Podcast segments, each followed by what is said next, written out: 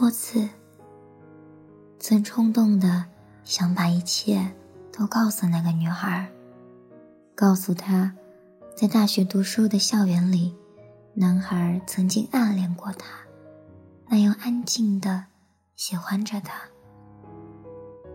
而后，时隔三四年之久，男孩终于把心里的小秘密，慢慢的向她吐露。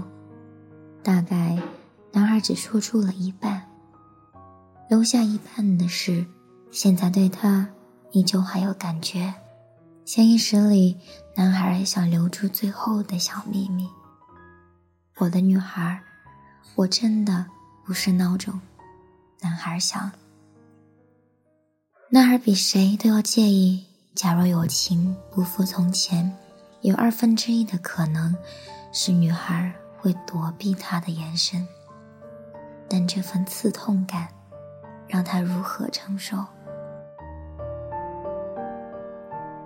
青春期般的情怀，不是谁都可永远保持着夏至的温度。大概男孩的内心还是炙热的吧。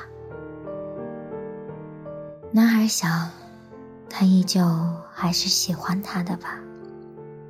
他猜。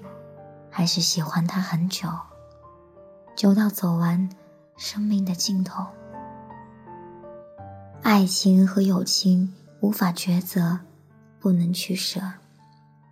于是男孩就在两者的缝隙中反反复复的思考和妥协。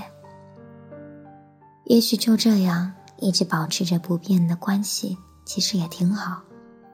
假如这将会是男孩一辈子耿耿于怀的小心事，理性的处理和解决，又有何不可？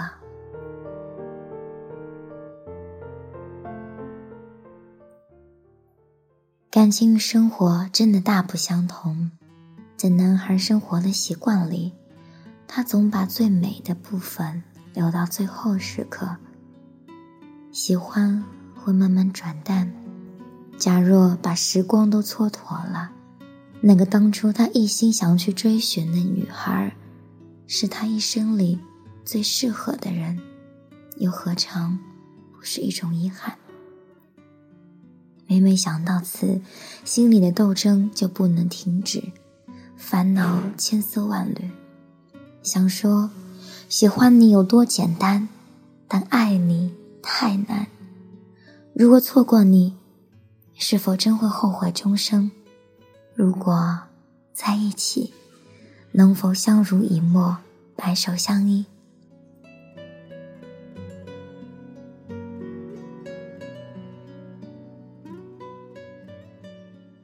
我的女孩，你总在我的孤寂里霸占的掠夺着我的阳气。